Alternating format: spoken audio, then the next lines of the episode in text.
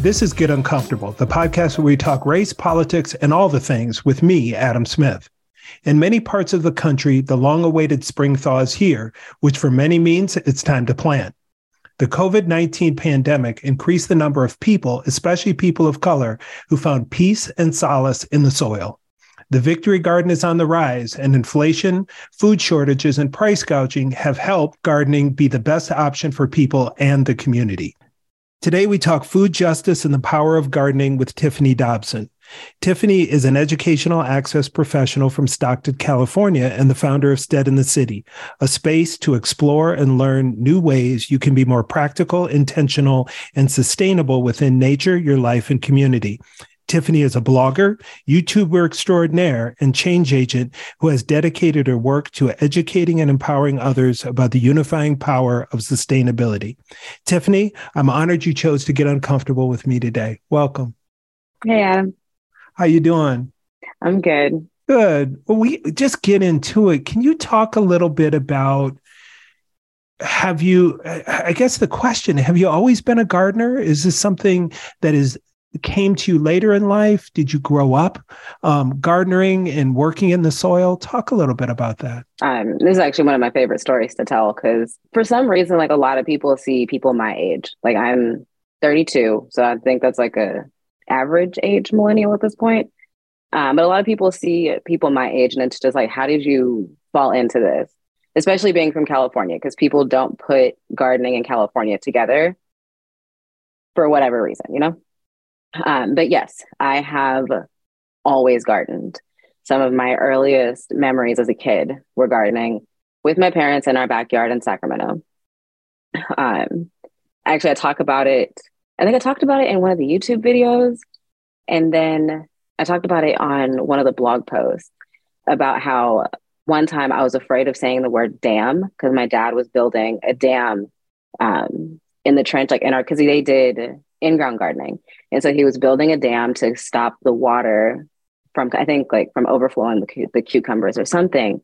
And I was like, oh, you're building a, you're, you're building a, because I didn't want to say damn because I was like, if I say damn I'm like, I'm cussing in front of my dad. I'm about to get in trouble. Um, you know, obviously now I know the difference between like damn and damn. Um, but yeah, like that's, I say all of that to say I've always gardened. Um, even when I was in college, I gardened on my windowsill in the kitchen.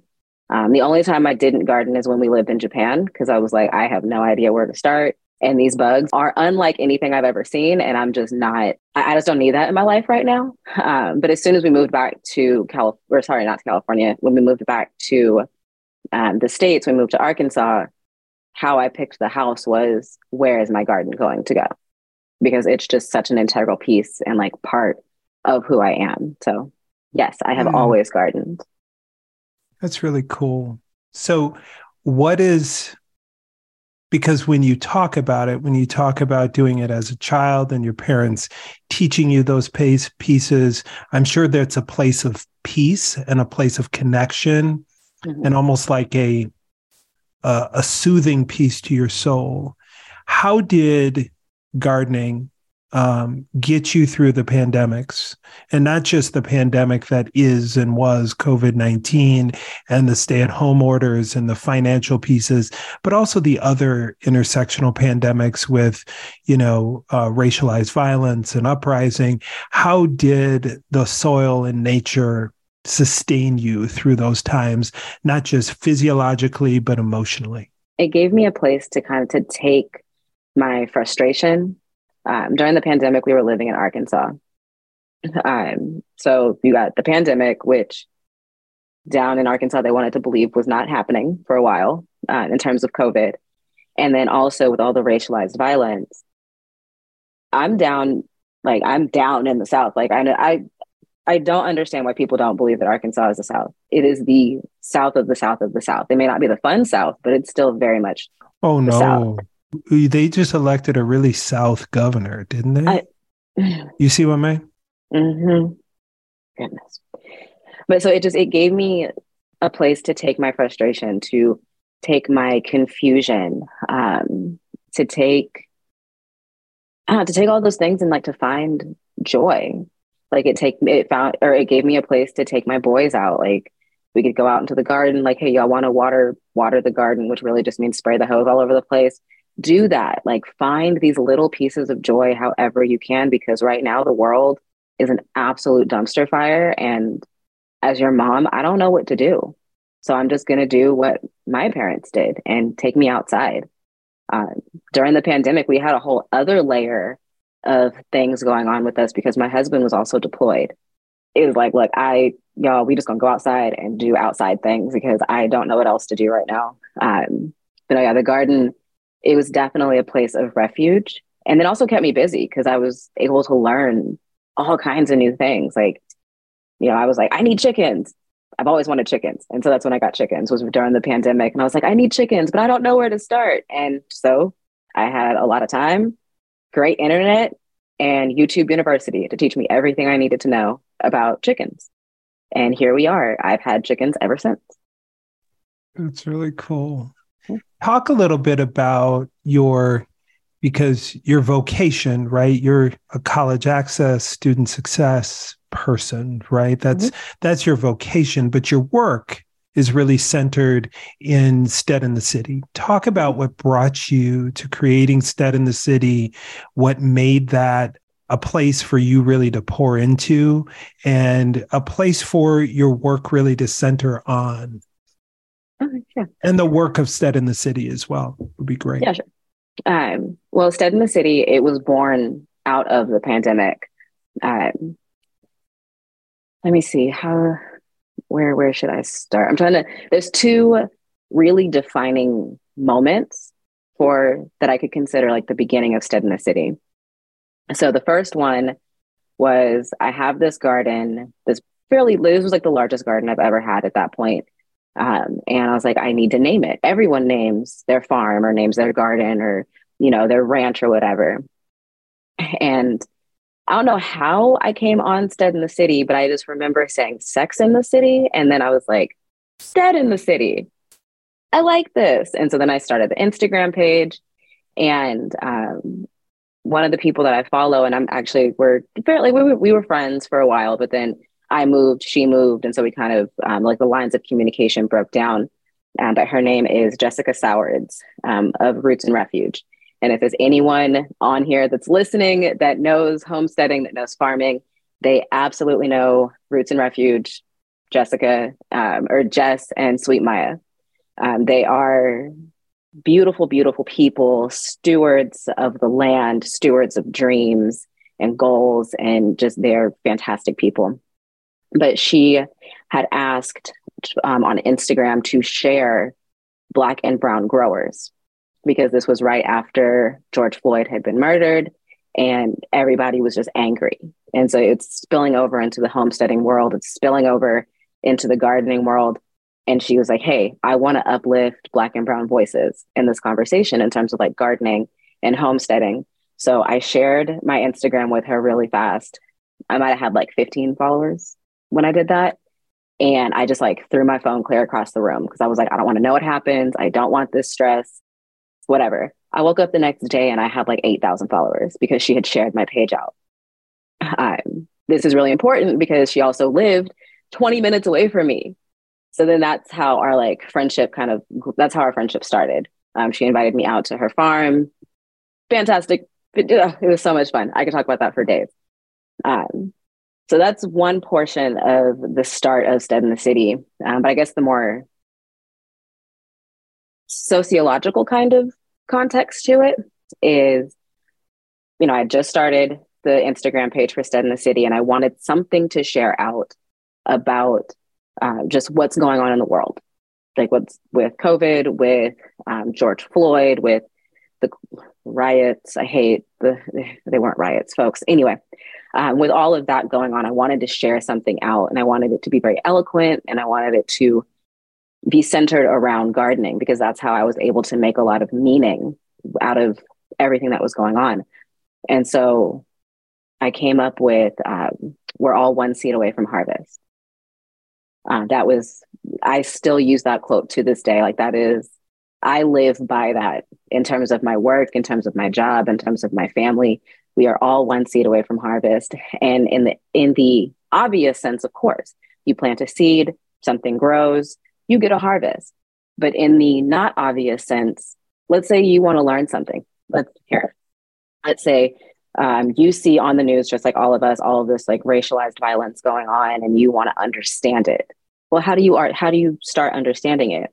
You put like you plant that seed for yourself of I want to understand this. So you plant that seed. Your harvest is going to be knowledge of what's going on around you, why these things are going on around you, and then, as Annie Gardner will tell you, you're going to share that harvest. You're going to share that knowledge. You're going to share that information. You're going to share those things that you learned because it's not something that you're supposed to keep to yourself. You never keep a harvest to yourself. Um, and so that that began the journey of me sharing my harvest of Stead in the City in terms of food justice, um, social justice, and I don't want to separate social justice and food justice because they're the same thing. Like food justice is this giant onion that has just layers upon layers upon layers upon layers.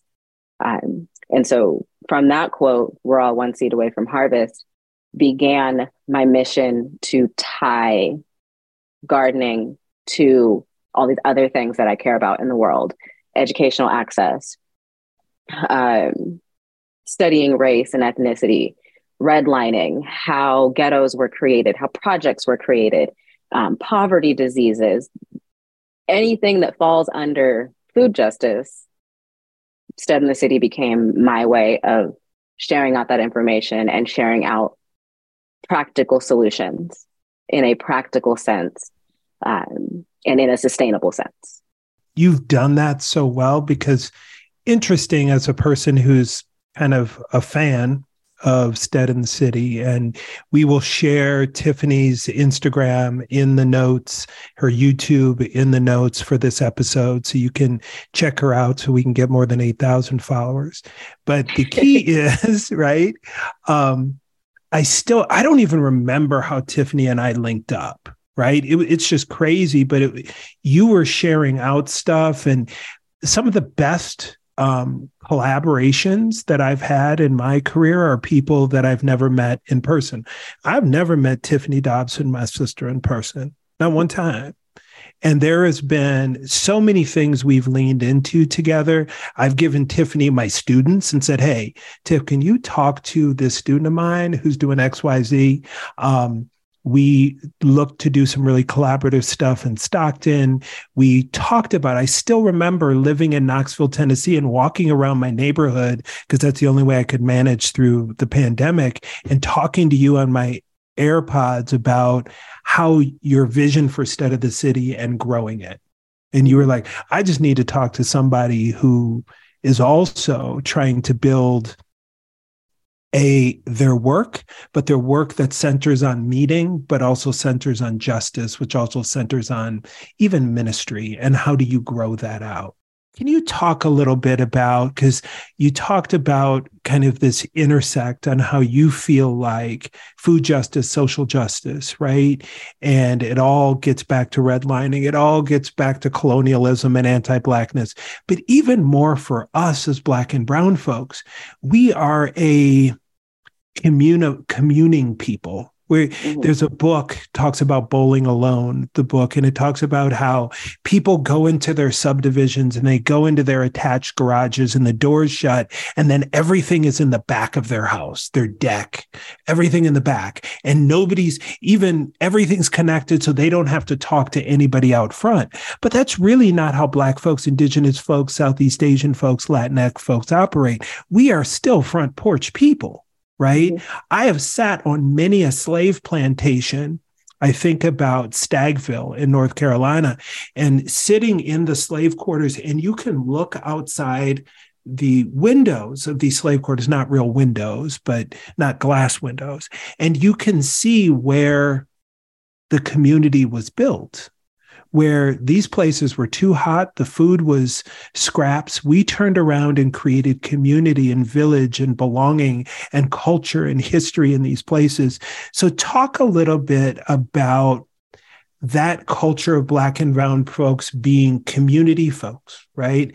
And how the harvest and gardening and feeding each other also feeds our culture and also uplifts us as a people, and how it's a justice movement as well. Whenever black folks, and of course, like I can only really speak well, I can't speak for the Black community because I am just one Black woman, but I can only speak from my experiences as a Black woman.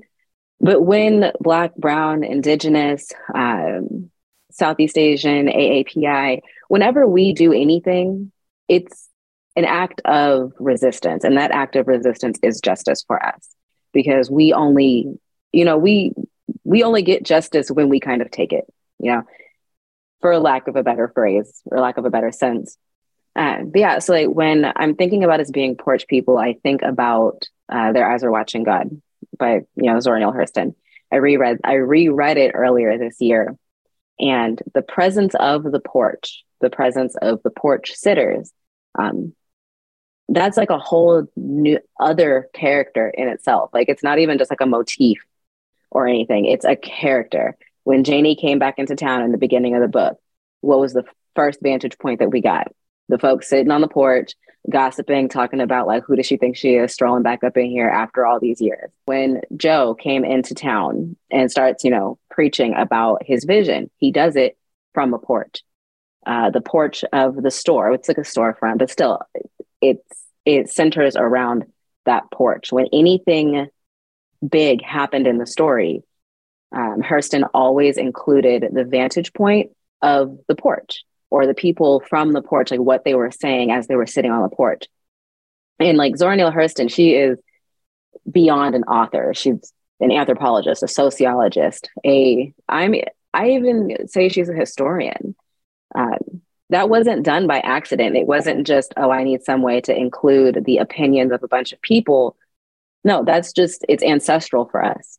Being on the porch and you know knowing what's going on in the neighborhood half the time gossiping about what's going on in the neighborhood, but knowing what's going on in the neighborhood and going on and knowing what's going on with our neighbors is just it's a part of us that I feel has been lost, you know, by the everyone goes into their um, garages, closes their garage, goes into their house, does stuff in their backyard. Um, a lot of that has been lost, and it's it's kind of unfortunate actually, um, because when we remove that touch point, we take away that opportunity to be a community. And when we're a community, we're at our strongest. When we are at our strongest, we strive to get justice in whatever ways that we can get those, in whatever way we can get that justice. Uh, how this all ties into gardening. Although you may be a single gardener or a sole gardener gardening in your backyard, gardening in the grand scheme of things is not a solitary activity I promise you, you're not going to just go to the store, buy a seed packet or buy some seed or buy like seedlings and not talk to somebody. Especially if you go to like a local nursery or like a really popular mm. nursery, mm. or even if you go to like Home Depot or Lowe's, you're not not going to talk to people. Um, you're not not going to go on YouTube and look up information where you're going to meet a ton of people who are doing the exact same thing that you are. You're not going to uh, harvest your like harvest your food and not share it with people. And it's not because, you know, you have this benevolence of, oh, you know, I'm going to share out this harvest and this is what it's for. No, you just have too many damn vegetables because that's what happens when you garden. You end up with too much stuff. And there's only so many ways you can eat a zucchini. There's only so many ways you can preserve a tomato. You're going to keep what you need for yourself and for your family, but then you're going to share it out. It's inevitable. And so gardening is a communal activity. And I love that there's like a resurgence of gardening, or at least a visible resurgence. I'll put it that way, because there's a lot of things that people have always done or always continued to do that just wasn't visible because there wasn't a spotlight put on it. But I love that there is a visible resurgence of gardening and growing and land stewardship within the Black community, within the Brown community and the Southeast Asian community and the AAPI AAPI community because that with that resurgence of growing is that resurgence of community and resurgence of fellowship in a very basic, but not like basic like bad, but just basic instinctual in a very instinctual and ancestral way. That mm. it's just so beautiful. It's absolutely beautiful. At the core of people, it's some of the conversations we've had I've had with others as we've talked about how this world is trying to, um, this country is certain folks are trying to erase their own history, right? Mm-hmm. And not understanding the DNA of the people who you've tried to remove from this planet Black folks, descendants of slaves, Indigenous folks, Native folks, right? Mm-hmm. Um, you are waking up the wrong things. you do not understand who you might want to read your own history books to mm-hmm. at least know you tried to wipe us from the whole earth and we're still here. Mm-hmm. And so when you are when you are gardening and you are doing those kind of things, it starts waking up things in you that mm-hmm. I would think would then sustain you when you go to work and deal with workplace trauma and you deal with medical trauma and you deal with political things and you deal with all the things that we deal with, getting to those literal roots, right? Mm-hmm. Um, can provide that sustaining.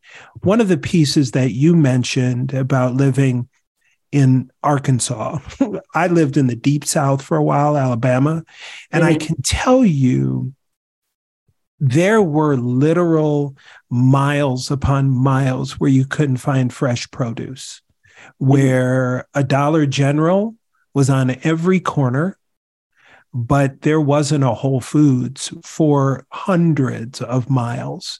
Even a Publix or a Kroger was hard to find talk a little bit about this concept of what people used to call food deserts you have been you know you educated me about food apartheid and what that looks mm-hmm. like and the impact on the well-being of people in the black and brown communities of having our own fresh, healthy food, and how that impact has been taken away by some food apartheid systems, and how gardening can help restore that. Um, this is a favorite topic of mine, um, especially when it's reframed in food apartheid. Um, that was coined by Karen Washington. I cannot take credit for that. Um, Karen Washington is a very, very well known and very well respected um, urban grower. Ooh, I want to say in the Bronx. I know it's in New York. The reason why Mama Washington or Mama Karen, um, as a lot of people call her, the reason why she rephrased food deserts into food apartheid is because food deserts makes it sound like it's something that just naturally occurs. Of like, oh, that community does not have a grocery store or a fresh food market because it just naturally happened that way. We know that nothing just happens that way, especially when it comes to society and how um, stratified, like, or how stratification happens in society. So, food apartheid, just like food justice, starts to expose a lot of the layers that are associated with it. So, food apartheid, meaning that there's not a lot of fresh food options in particular neighborhoods, has a direct link to redlining, where there was an, an active campaign to keep certain folks, you know, Black and Brown folks, out of the well desired neighborhoods. So yeah, the reason I like it being reframed from food deserts to food apartheid is because it does peel back a lot of those layers of how something like this happened. Well, let's put all the poor people in one neighborhood and let's not put a grocery store there. Let's only put liquor stores, Dollar Generals, and fast food places there. What's going to happen? All they're going to be able to, sh- all the places they're going to be able to shop at are liquor stores, Dollar Generals, and fast food places what's going to happen from that? Well, now we're going to have an uptick of different um, like health ailments, diabetes, hypertension, blood pressure or high blood pressure, um, and like all those other diseases that are directly attri- directly attributed to a lack of nutrition. Um, I will call those poverty diseases because they're a symptom of the larger problem that is poverty and lack of access. Oh, that's so How good. gardening flips the head on that, especially when it's very local. Um, there's a really great example in LA. It's called Crop Swap LA. Um, they actually they were about to lose their they were about to lose their grocery store, or they were losing their grocery store. And so what one of the residents did, his name is Jamiah Hargins. Um, what he did is he started a garden in his front yard because he was like, I'm about to lose my grocery store and I'm not going to have my kids, you know, I'm not going to have my kids suffer from this. So I'm going to take matters into my own hands. And so he started a he started a garden in his front yard, which back to the porch conversation, you can't have something in your front yard and not attract the community. You can't have something in your front yard and not attract fellowship. And so now it's like this whole urban like CSA program in the middle of LA. It's in the hood where they lost the grocery store, but the community came in and the community was like, well, we're going to take matters into our own ha- hands. And that's what's really important about gardening. That's why I'm very steadfast on steadfast. That's why I'm very steadfast on that mission of teaching people how to grow food and you know take care for their community in that way like in the context of gardening because when you take matters into your own hands people can't tell you anything. They can't come in and dictate, well, you're going to have this many rations and you're going to have this availability to healthy food. It's like, no, I'm going to have the availability to healthy food that I give myself and that I give my community. Mm, so good. And that's where, you know, resistance, because that's really what justice is it's this mm-hmm. piece of resistance. That's how some people resist. Mm-hmm. You know, like Chuck and Flav said, that's how some people fight the power. Is they say some people go stand in the street, some people um, change policy, some people plant a garden and plant some rows of cucumbers and tomatoes so that they can feed themselves and their community and not be reliant on oftentimes whether it is the food apartheid that's happening in your community where you don't have access to fresh produce or it just costs 10 times more money the mm-hmm. one thing that you were talking about, how access to quality nutrition in a grocery store and all these things is really an economic thing. Mm-hmm. I can, I never forget leaving um, one institution that served predominantly um, first gen students, urban in Ohio, Northeast Ohio, and going to Tuscaloosa, Alabama a school that is 75% students from out of state, most of them Orange County, tri state area, lots of money. Oh, you could, people were jogging, people were, I mean, it was a whole different, it's like you dumped an Abercrombie and Fitch catalog into the campus. Everybody was fit, everybody, and I remember when one of my colleagues who followed me there and we worked at Alabama together, he said, You can see the difference that money makes in mm-hmm. people's overall health. Guys walking around without a shirt. I mean, it it was just it was completely different the health and well-being of the students. And I said, because none of these students are on a Pell Grant. I mean, they just aren't. And so they grew up in a way that it costs more money unless you're dealing with your own garden. It costs more money to eat at Whole Foods than it does to eat at Dollar General. Mm-hmm. Um, it costs more money at Chick fil A to get the salad than it does the chicken sandwich, right? Um, which is has to be systemic, right? It, it, should be the other way around if we really cared about the rising costs of healthcare and preventative medicine. One of the pieces you brought up that was so good when you're talking about the LA story is this idea that people can just make it happen, the guy in his front yard. So mm-hmm. some really think that to have access to a garden, their own stead in the city, if you're living in the city, that it takes a lot of land and a lot of watering and a lot of all the things. What tips do you have for people that live in urban areas if they are looking to get started and planting their own gardens? Just do it. Like, and I know that sounds super like simplistic, but just do it. So when I lived in Arkansas, I had like a much bigger backyard. And so I was able to take up pretty much like half my backyard for my garden. And then we had the people, you know, the people yard for the kids and like, you know, barbecuing, whatever we needed it to be. Um, here in Stockton, I live in an older home. And so it's by today's standards, I live on a pretty big lot, but it's it's not acreage, like not even close. like, and then the way that that um, house and like the land is structured, the backyard is actually pretty tiny. So I really only have three garden beds in the middle of my backyard, and I'm like, okay, well, this obviously is not going to be enough for what I want to grow. So I looked into container gardening, which is how like that's how I got that's how I gardened in college. Is I had pots, put my stuff in pots. Pots were starting to get expensive. Okay, let me go get a five gallon bucket from Home Depot, or let me go over here to the deli and ask them if I can get the bucket that they got their pickles in. Clean it out. Might smell like pickles for a couple weeks, but it's a perfect place. You know, drill some holes into it, but that's a perfect place for me to grow a larger crop that needs like a deep root system. There's grow bags. You can get grow bags and pots and like different garden towers. You can get that stuff at, at Dollar Tree now or Dollar Twenty Five Tree, but you can get that stuff fairly cheap. So don't let acreage or lack of acreage be a hindrance to why you can't garden. Also, don't let money be a hindrance, um, especially now. Over the last like three years, gardening and urban homesteading has become very lucrative. Um, a lot of people flocked to gardening during the pandemic, which is great. But good old capitalism, they're like, okay, well, how can we monetize this? How can we make the absolute most money off of this? And so um, pots started going up, like to grow, you know, stuff in. Pots started getting, you know, really expensive. Soil, bagged soil started getting super duper expensive and really shitty quality, if I may be honest. Seeds, started getting super expensive. I remember during the pandemic, some stores even pulled their seeds off of the floor because they said it was non essential. How are you going to tell me that growing food is non essential when the whole canned food aisle is wiped out? Like, make it make sense. But I digress.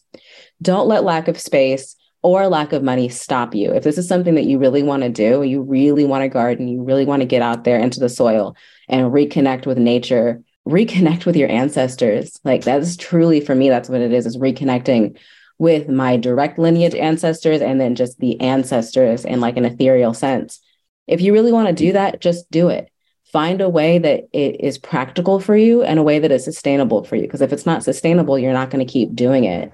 So if you don't want to have four, five, six garden beds that I eventually grew my garden into between my backyard and my front yard, if you don't want to do that, then just get a garden tower. Get one garden tower. You can grow 30 different plants in this garden tower. I got a coupon code if you want a discount, just throwing that out there. Or go get some pots. Like if it's something that you really want to do, just go out and do it and do it in a way that is again sustainable or is practical and sustainable for yourself because if it's not sustainable you're not going to keep up with it and that's the whole point of being out in the garden creating your own stead is doing so in a sustainable way in a practical way for yourself. Mm. Well, and I think one of the things that you're mentioning is it's anyone I know who gardens, they started really small and mm-hmm. it gets addicting because there's this whole community. It's almost like a, a, a cult. you get before you know it, somebody is sucking you in. Oh, I'll give you, I'll give you some seeds. Oh, I'll teach you how to do this. And you start with literally a tomato plant. Every year for Mother's Day, I buy my mom uh, a tomato plant or an mm-hmm. herb garden. Sometimes it's an Italian herb garden. Shout out to Bachman's in Minneapolis. And they'll send them to her house and they give her the little herb garden with all Italian herbs and then mm-hmm. a tomato plant. And I mean, she's in Minneapolis. So when the weather changes in the Twin Cities, it's like perfect growing space because it's warm, but it's not too warm at night. It gets enough rain, but it's sunny, all of this stuff. And the stuff just explodes. And she has friends over and gives it away and makes sauce and all this stuff. But it all starts with one little pot that has a tomato plant in it. And then it just becomes this thing right? Um, it becomes the story of stone soup. Barb has the tomatoes. Her neighbor, who's a Southeast Asian woman, brings the um, the oregano and the other the other spices and herbs, and people start putting things together. And before you know it, they're having you know a full on meal, a whole a full on meal that they all provided. You talked about chickens, Mm-hmm. Now, this is a whole different story and a pivot, but I don't. it, I, I was listening to you I think it was on your YouTube channel. It was it was somewhere that I was getting my my Tiffany fix, and you were talking about this idea of everybody thinks they can do chickens now and get eggs because eggs are so expensive. Now mm-hmm. I'm a weirdo. I was watching TV the other day and I saw the price of eggs a year ago and the price of eggs now, and I said people are talking about getting a whole chickens for a dollar difference a dozen. I mean, I get it. I, mm-hmm. I, I have some privilege now that I didn't have. So I would have done that, but I sure as heck am not going to have chickens. Talk about the power of self sufficiency, but mm-hmm. also demystify this idea of I'm just going to get some chickens because eggs are costing another dollar a dozen. Yeah. Um, and like that's such like a hot topic right now because it's actually it's chick season. So a lot of people are like, oh my God, my chicks are here and I get to grow my or not grow my chicks. We are pretty much growing chicks, uh, but I get to raise my chicks, or like I get to hatch my eggs, um, and that's all fine and dandy. Um, but like, yeah, unlike gardening, you can just kind of jump into gardening. But when it comes to keeping animals, don't just like jump into that um, because you could potentially cause harm to yourself or to the chickens um, like to the animals themselves. So definitely, like, don't just think that you're gonna run down to Tractor Supply, buy a chick, and then you're gonna have eggs in 12 weeks because chickens actually take. Some breeds will start laying around like 18 weeks. Most don't start laying until like 24, 26 weeks. So you can go out and get a chick today, but you're not going to get eggs for another six months. And you got to feed that chick, keep the chick alive, keep the chick safe, all before you actually get an egg. Um, so, cautionary tale don't just jump into chickens, do your research. Um, however, if you want to keep chickens, because there's also like a dialogue of like, well, no, chickens cost too much money. Like, y'all are crazy. Like, it's not going to happen that way. I have four chickens. Legally, I can only keep four chickens in the city. So I have four chickens, and monthly cost for those chickens is probably 20 bucks but I get two dozen eggs a week, like at the height of laying season. So, yeah, for me, it's way more economical to keep chickens and you know have my own like my background or not my background but my backyard eggs which then like my harvest i share out with my neighbors. Um, my parents will come down and come get some. Um, i'll share them with like our baseball friends whoever. Um, but for self-sufficiency I like self sufficiency. I do, or the idea of self sufficiency. But true self sufficiency is very hard. Like it's very hard to be everything all at once, all of the time. So I prefer the term community community sufficiency, meaning relying on your community. And now with social media, with the uh, long, very very long reach of the internet, your community doesn't just have to be your house your next door neighbor on the left, your next door neighbor on the right, and the house behind you. It can literally be me and then, you know, somebody all the way in Kentucky. That can be your community. And you can rely on that community because we all have different strengths. We all have different talents that should be celebrated and shared in with and within the community in order for the community to thrive and take care of itself. That's a really good point. I was thinking about Facebook Marketplace. Mm-hmm. It's a little sketchy sometimes, but there's stuff. I mean, I we I our dishwasher. I was just tired of the dishwasher. Sometimes just and it it always had issues and we bought our house it was built in 2017 so the dishwasher wasn't super old but it was to the house and i just decided let's just get a new dishwasher i'm tired i don't want to fix it i don't have time um, i'm tired of paying a guy but there really wasn't anything wrong with it. Like somebody who is a wrench turner could have gotten that dishwasher working and it would be great. The motor was great, the pump was great. So there was this young couple in the middle of nowhere, Kentucky, that I said, "Look, if you can get it, you can have it." I mm-hmm. mean, it's it's that kind of sustainability mm-hmm. um, as a community. I think we forget and we, for so long, said, well, I'm just tired of Zoom and I'm tired of virtual. But community can be built in so many different ways now. Mm-hmm. Um, you and I are in community together, and you're in California, and I'm in Kentucky.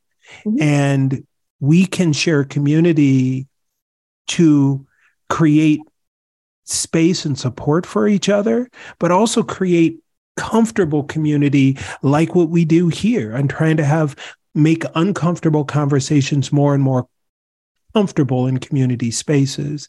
Can you talk a little bit about the supply chain? Right. It's one of mm-hmm. the last kind of nuts and bolts things that I need an expert to talk about because we are having real impacts. You go to the grocery store, stuff in there. Mm-hmm. Um, so, talk about how this supply chain has intentionally or unintentionally impacted food and how, you know, there's so many things that impact everybody, but always impact the poor and the black and the brown the most. Absolutely. Um, so, two answers for that. I'll give you the not tinfoil hat version first. So, how the supply chain has affected just like health, how it has affected access to food, like that's a no, you know, that's a no brainer. Um, and let's make it a little bit more human too. Um, instead of just saying like, oh, well, the supply chain has, you know, affected these things. We have to understand that we lost a lot of people during COVID. We had lost a lot of people because of COVID. And a lot of those people may have worked in supply chain logistics, may have worked in the warehouse. And so now that they aren't there, it's a strain on that system. So it's not just like the industry or the um, the system itself that is causing all of this harm or causing all of these like struggles and difficulty. Like there's a there's there's human loss that's behind all of that that contributed to that you know, that is so, so, so good. So many people say, well, the supply chain, we lost millions of people. Millions like of people. people. are dead. Mm-hmm. Like million and and there are people who are dead and there's people who have been adversely impacted for the rest of their lives and they can't work. Everybody knows somebody who can't work anymore. Mm-hmm. are dealing with long-term COVID effects. And the people who were hurt the most by that are the people in the um, the the the Perdue chicken factories, the mm-hmm. the the people that are picking grapes for a living, the people who are doing that work. So the reality is we lost millions of people worldwide in this this uh, global pandemic, which the people were the actual supply chain. So that's that's a brilliant point of view um, that I hadn't thought of. So I appreciate you for for coaching me up, Coach. Oh, no problem. No problem. All right, friend. Good to see you. you Take good care. Bye bye. See. Thank you for listening to this episode of Get Uncomfortable. Get Uncomfortable is produced in partnership between Adam Smith and me, Rachel Hanson. There are a number of ways that you could support the show, and we would appreciate any support you could give. Uh, you can leave us a review anywhere you listen to podcasts. You can send us an email and our email addresses are in the show notes, or you can share an episode with a friend. This will help us to build community and promote true healing through uncomfortable conversations. Until next time, stay uncomfortable.